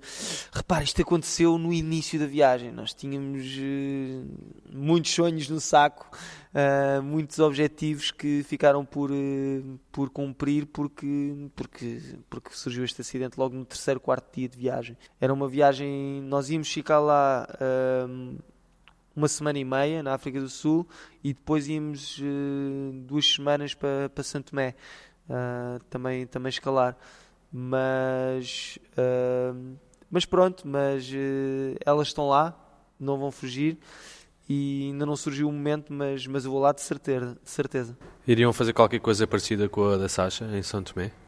Hum. Sim, iríamos, iríamos para, para o Cão Grande, para o pico do Cão Grande.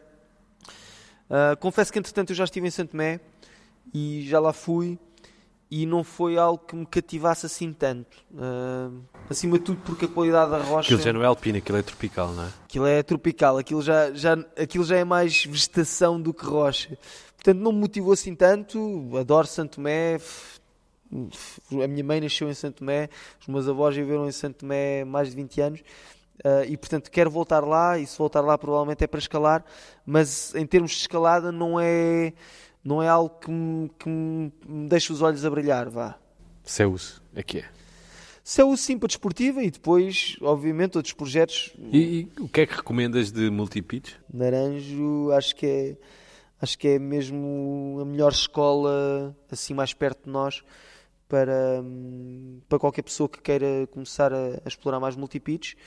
Uh, clássica. Clá- sim, clássica. Uh, falando de, de desportiva, uh, multipitch desportiva, pá, Chorro para começar é uma boa opção, sem dúvida. Uh, também em, em Rígulos, Rígulos também é muito bom.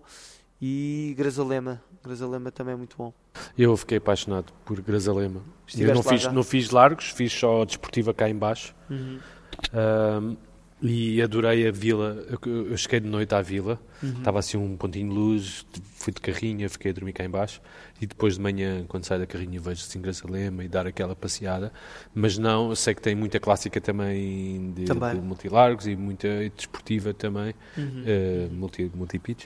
Uh, eu sou muito apaixonado, ainda bem que disseste isso. Clássica eu já sabia, multi-pitch, uhum. Lado desportiva não, nem por isso. Também tem, também tem. Também tem umas coisas. Tenho uma boa pergunta. Qual é que foi o grau mais baixo que escalaste ultimamente? O grau mais baixo que eu escalei ultimamente? Oi, pá, escalei, escalei no outro dia um quinto grau uh, uh, na Ponta de Ser, ali no Cabo Especial, uh, com um quinto grau que o Viriato equipou. Como é que se chama? A Stairway to Heaven. É muito bom. recomendo. Ponta de Ser é para... Quem tiver de costas para o mar é, de, é para o lado esquerdo da Atlântida. Sim, quem tiver de costas por baixo para o mar da casa, é lado não, mais para lá. É, portanto, se tiveres aquela casa em ruínas é, é, é, e tiveres virado para o mar, é para a direita. É o cabo mesmo. É, e o acesso é, é mais fácil? Sim. Uh, aquilo é Ponta de Ser porque os pescadores chamavam Ponta de Descer. Porque aquilo é mesmo a ponta do cabo. Uh, mas depois com a oralidade aquilo foi evoluindo, vou à ponta, e com o sotaque de Sesimbra, vou à Ponta de Descer, vou à Ponta de Ser, Ponta de Ser. Uh, chegou à Ponta de Ser. E, que é um nome bem filosófico. Uh, o acesso é, a, a pé é bastante fácil até lá, mas depois para chegar ao setor, à base do setor, como em todo o resto da Atlântida, uh, está muito dependente das condições do mar, tu poderes chegar ao setor ou não. Tem um rapel, mas, mas o acesso tradicional a pé um, deve ser feito atendendo às condições do mar sempre. Em tudo, em tudo que seja Atlântida, tem que se ver sempre as condições do mar. Não, os ranautos não dão grau. Não. Não é um não. mental que dá grau. Não. É os movimentos. Daí querer... Ou nós gostávamos, já falámos sobre isso, gostávamos de perceber... Isto é assim, os, os ranautos não dão grau, obviamente, mas... Não quer ser mal interpretado, mas, mas podem dar personalidade à via. Atenção, eu não sou, enquanto equipador, não sou apologista de que... Um, tu devas uh, andar a fazer runouts para apimentar uh, a experiência da escalada. Uh, acho que primeiro de tudo o equipamento é feito para ser seguro, para garantir a segurança de quem está a escalar. E depois uh, é verdade que uh, podem atribuir caráter à via. E quando eu digo caráter é... Todos sabemos que não é a mesma coisa estar a fazer um crux uh, protegido, com a, com a, com a corda uh, protegida na, na expressa ao nível da cintura, ou com a, a expressa uh, ao nível dos pés. Uh, não é a mesma coisa. Se tu puderes deixar uh, a expressa ao nível dos pés, Uh, assegurando todas as condições de segurança e não sendo uma coisa ultra compli- complexa, esquisita, em que tu para descobrires a sequência vais, vais estar ali... Enfim, eu, eu acho que uh, é perfeitamente defensável uh, da, haver espaçamentos maiores na, nas vias. Vou-te dar um exemplo. Uh, eu fui escalar aos Açores em dois mil e doze.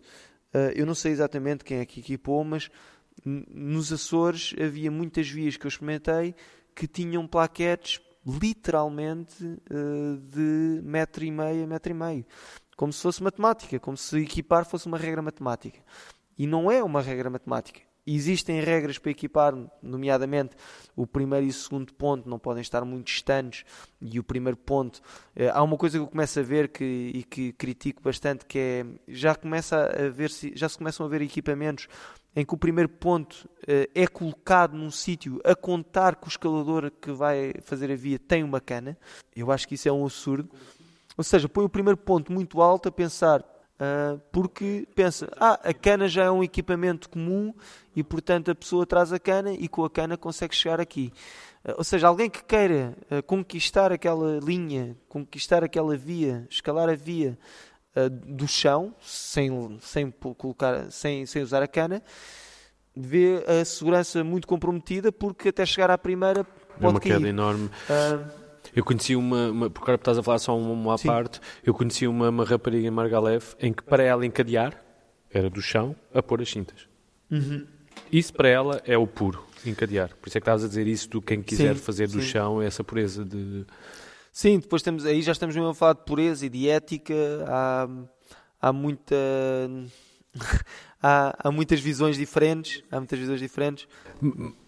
Agora, hum, não sei, para ti foi, é um exagero, não é? Em que já se atribui, em que a pessoa que vai já tem uma cana e já se coisa e já mete. Epá, para e mim já... não é um exagero, para mim isso é mesmo um erro, uh, não consigo deixar de julgar. Uh, Nem muito em baixo, não é? Em que a queda, não, em que a plaquete está muito abaixo e que não vale a pena estar ali porque vais parar ao chão. Sim. Nem muito... Não, exatamente, é, é, é perceber, como noutros pontos da via, onde é que existe uma presa boa ao pé do chão para se poder... Uma pessoa a agarrar com, com segurança, com, com a regra dos três pontos para, para passar a, a expresso e começar a vir daí, não é? Contar que, que as pessoas vão, vão usar, vão, vão ter todas uma cana.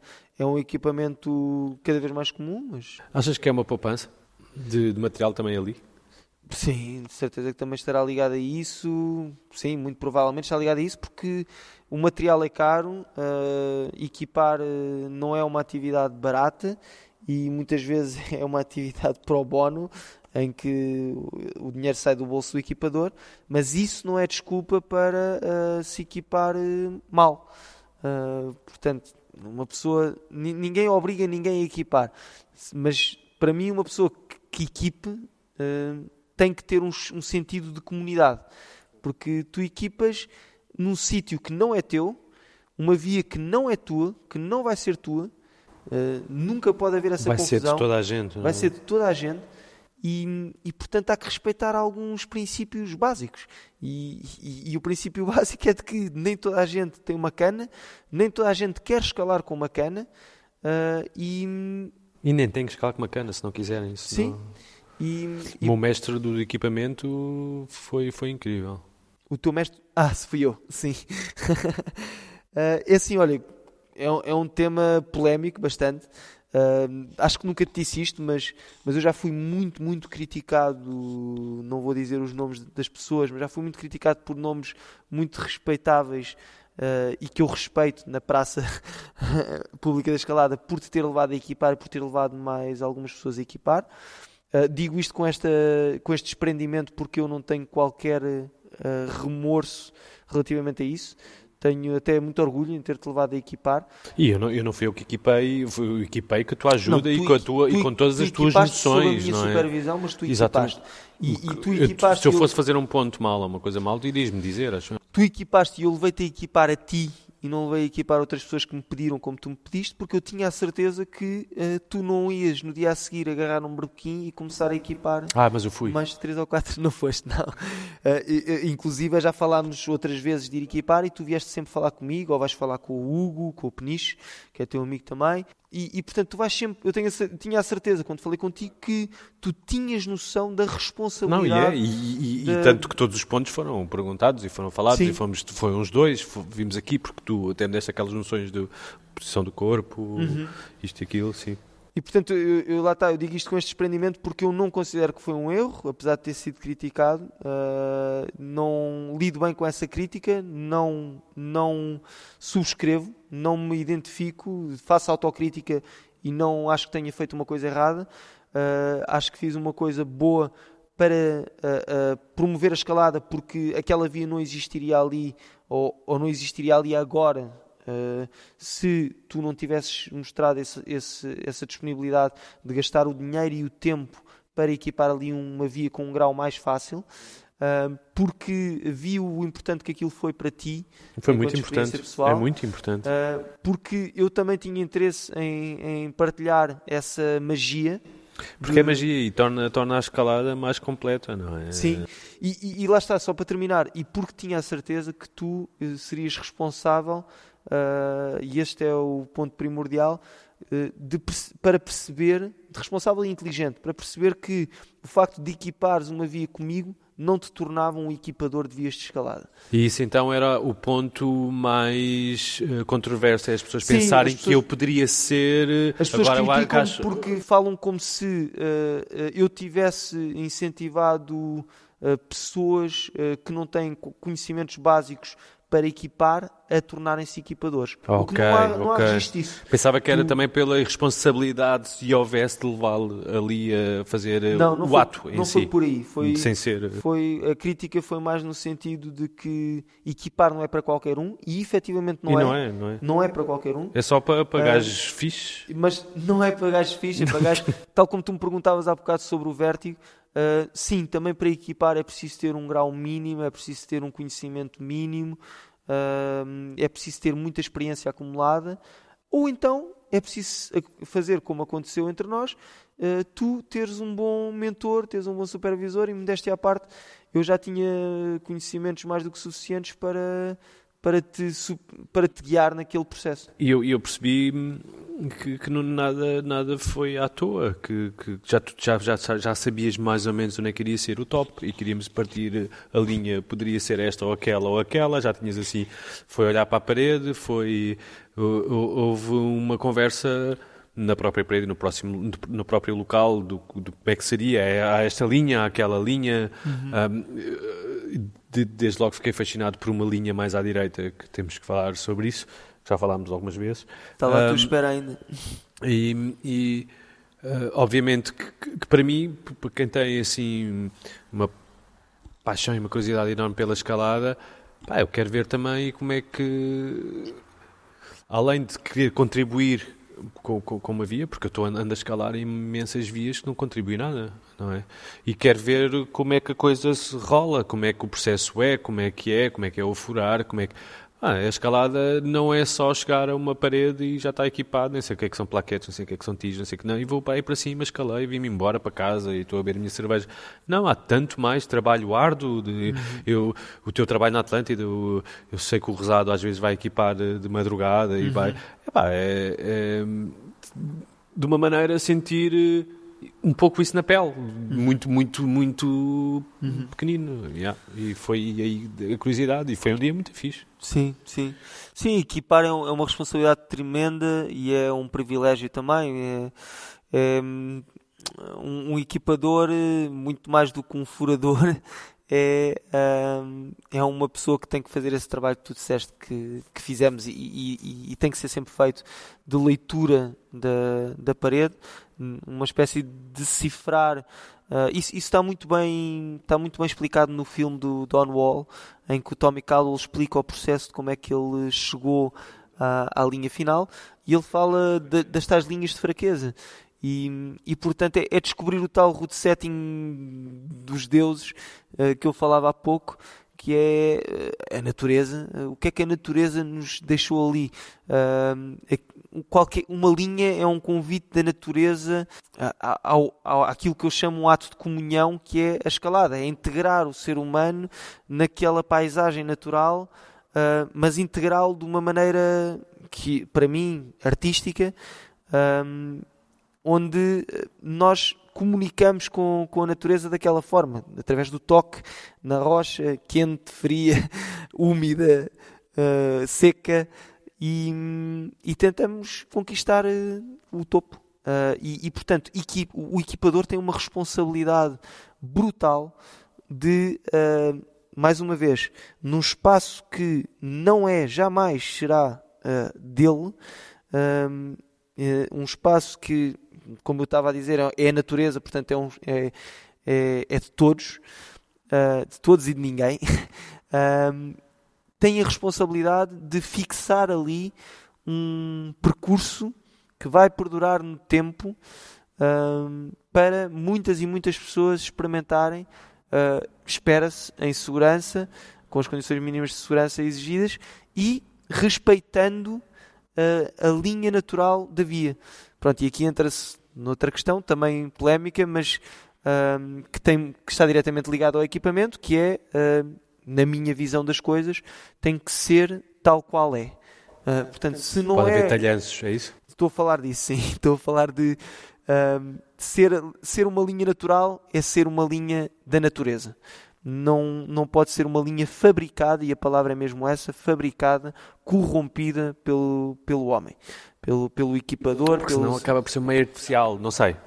Na minha opinião é, é artificial e, e, e mais do que artificial, é eticamente altamente reprovável, uh, porque na minha visão das coisas, se tu precisas de fabricar uma presa naquilo que tu vês como uma linha onde falta só uma presinha para a pessoa conseguir transpor aquela parte lisa, para mim já não é uma linha.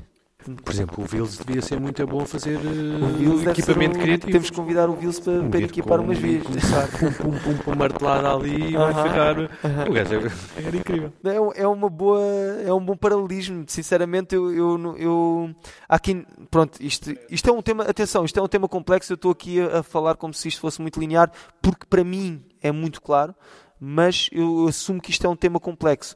E há, e há muitas pessoas que dizem, falando do Vils, há, há, há muitas pessoas que dizem que é possível talhar bem, é possível talhar, é possível talhar até de forma artística, há até quem diga isto, de forma que tu nem te apercebes que está ali um talhanço. Sim, há, há mesmo uma corrente muito forte que diz que talhar, talhar, talhar não, mas talhar bem sim. Para mim isso não existe. Para mim isso não existe porque isso é a mesma coisa que... Repara, isso é... Isso é, isso é, isso é um... Uma, é, é como se tu estivesse a, a, a praticar um crime que não é descoberto e, portanto, está tudo bem. Ninguém te descobriu, ninguém sabe que tu fizeste, portanto está tudo bem. Então, mas tu, tu fizeste. Não interessa se as outras pessoas sabem ou não, se as, pessoas, se as outras pessoas perceberam ou não. Está, está, está tão bem feito que está imperceptível. Parece mesmo rocha natural. Não é. Na, eticamente, na minha opinião, não é. E isto é que é difícil para algumas pessoas aceitar. É. Não é. E repara, eu estou a falar com conhecimento de causa. Eu já tive a equipar vias uh, uh, em que eu olhei de baixo e pensei, já, à linha, isto dá, tem ali presa. E quando estou a descer, já pus um ou dois pontos... E percebo que chega a um ponto e digo, não há aqui linha. E a tentação é muito grande. É pá, mas isto é só esta secção. Pronto, é assim. Felizmente posso-me posso orgulhar de dizer que nunca cedi à tentação. Há a tentação. Eu nunca cedi à tentação de, de cometer esse, na, na minha opinião, esse erro de uh, adulterar a natureza. Uh, porque é disso que se trata. Uh, os pontos que nós pomos... Depois, também há muito debate de, então, mas tu pões plaquetes, tu furas a rocha, isso, o que é que talhar há de ser diferente disso? Pá, é completamente diferente. É, é, é, é, às vezes é. Mas é completamente diferente. Uma coisa é, é pôr lá os pontos que assegurem a tua segurança ou retirar rochas que estejam soltas para que tu não te agarres a uma coisa que se vai soltar. Outra coisa é tu, de repente, passas de equipador de pessoa que... Um equipador, na minha opinião, é um leitor. É um leitor de ro- da rocha. E tu passas de equipador a escultor. De repente estás a esculpir a rocha, estás a fabricar presa. Eu lembro-me de ir à Madeira. Uh, estive lá com o Peter, um abraço para o Peter. Uh, Peter Silva. E, e na altura, assim, a escalada na Madeira não está tão desenvolvida como aqui. E, e eles equiparam uma via e havia lá uma secção que eles achavam que era impossível sem, sem uma presa artificial ou sem um talhanço. Neste caso eles puseram lá uma presa artificial. E depois eu fui lá e consegui fazer sem a presa artificial, mas obviamente eu odeio ver uma presa artificial na rocha, acho que jamais... Eu nunca vi, gostava. Não, não gostava. Não ia gostar de ver, mas, mas pronto. Uh, mas, mas atenção, isto... Eu, eu não estou assim tão por dentro da realidade na, na Madeira, do desenvolvimento da escalada na Madeira. Eu vi isto na Madeira e vi isto também em Espanha, em Faro Budino, na Galiza. Um, e e, e ferme a vista ver uma presa de artificial, uma presa um, de borracha na, na rocha. Mas... Uh, Epá, infelizmente já, já vi em alguns sítios. Sou, sou, sou, sou contra, não me identifico com nada disso. Mas já vi em alguns sítios. Imagina que tu tinhas... Só podias levar um, um par de pés de gato para, para umas férias. Olha, outra vez, vou voltar outra vez para a África do Sul e só posso levar um, um par. Epá, eu estou a usar agora os Instinct V S da Scarpa e estou bastante satisfeito. Fiz os meus, os meus melhores encadeamentos, mais duros, foram com esses pés de gato. São muito versáteis, são os, são os laranja. Eu sou daltónico, mas sou de laranja. Mas é mesmo daltónico? Eu sou mesmo daltónico. Sou mesmo daltónico. É o eixo verde-vermelho. Se bem que, quando eu digo que é o eixo verde-vermelho, as pessoas acham que eu, que eu estou a ver o Benfica a jogar e, e estou a ver o Sporting. E não é o caso. uh, futebol jamais confundir o Benfica. Agora, no Rocódromo, deves imaginar. É engraçado alguém dar-me indicações. É, Porque eu já estive lá, já estive ali no... Lá. E, e, e no Vertigo já, já ouvi, não, não é essa, estás a ganhar, não é essa. Eu, eu, a minha primeira experiência no Rocódromo foi com o Martim e o, o, ainda não nos conhecíamos bem e o Martim achou que eu estava, eu não, eu, ele não sabia que eu era daltónico e ele achou que eu estava a gozar com ele, porque eu estava a escalar na, naquela parede, no equivalente à, à, à spray wall, com, com várias presas de várias cores. E ele estava-me a explicar uma via que ele tinha desenhado, que ele, que ele tinha, desculpa, que ele tinha, sim, que ele tinha, que ele tinha criado, e dizia-me, ok, tu agora vais à azul e eu agarrava à roxa, agora vais à verde e eu agarrava à castanha, agora vais à amarela e eu agarrava à laranja. E o gajo, fogo meu, mas estás a ouvir o que eu estou a dizer? Uh, foi, foi engraçado, a minha primeira vez no Rocódromo com o Martim. Uh, não há muito mais, Tiago, obrigado pelo isso. Quer dizer, havia muito mais, há muito mais. Deixem-me, deixem-me antes de terminar, uh, dar-vos os parabéns pela iniciativa do Projeto Medronho. Acho que vem enriquecer muito o panorama da escalada em Portugal. É bom ver uh, novo, no, novo sangue com novas ideias e a adaptar-se a, aos novos tempos, que é, que é disso que estamos a falar. Os podcasts estão muito na moda e não é por acaso. E é para, só, fazer, só para vos fazer mesmo um elogio e um incentivo a que continuem com, com estas conversas interessantes e descontraídas. Obrigado. Uh, o nosso intuito é, é, é esse mesmo, é de conversarmos com todas as pessoas, porque nós aprendemos sempre muito. Hoje acho que eu e o João tivemos aqui, uh, mais uma vez, pena a Margarida não, não estar cá hoje, Uh, mas foi muito interessante, muitos pontos de vista que eu acho que já te conhecia assim bastante bem, ainda te fiquei a conhecer bast- bem, bem mais e melhor, e eu acho que, este, que isto vai ficar, vai ficar como um registro áudio, não é? De, de... Eu vejo o vosso projeto mesmo como isso mesmo, como um excelente arquivo áudio, uh, e... No, no, no bom sentido da, da, dessa palavra, arquivo, que, com toda a importância que tem, uh, também de entretenimento, de se ouvir uh, como se ouvem outros podcasts enquanto estás a fazer outras coisas, e, e acima de tudo o que eu elogio muito no vosso, no vosso conceito é, é esta perspectiva eclética de falar com toda a gente, de, independentemente de, do grau que escalam, do tempo a que escalam, porque isso para mim é o, é o princípio mais inviolável e universal que existe na escalada, que é, e, e, que eu, e que eu me apercebi e que me apaixonou muito, muito cedo na escalada, que é, uh, efetivamente, quando, quando se diz isto, isto é mesmo verdade. O, o, o Chris Sharma ou o Adam Ondra, que faz nove C, quando está a dar o máximo dele, não é muito diferente... Isto, isto, vai, isto muita gente não vai concordar comigo, mas não é muito diferente de quando uh, o Zé Manel está a dar o máximo no seis A, quando está a dar o máximo dele no seis A ou no quinto grau, e inclusive até, até pode ser para as pessoas que estão a assistir ao Zé Manel a dar o máximo no seis A e ao Ana Mondra a encadear o, o nove C como se fosse um, um, um sete B.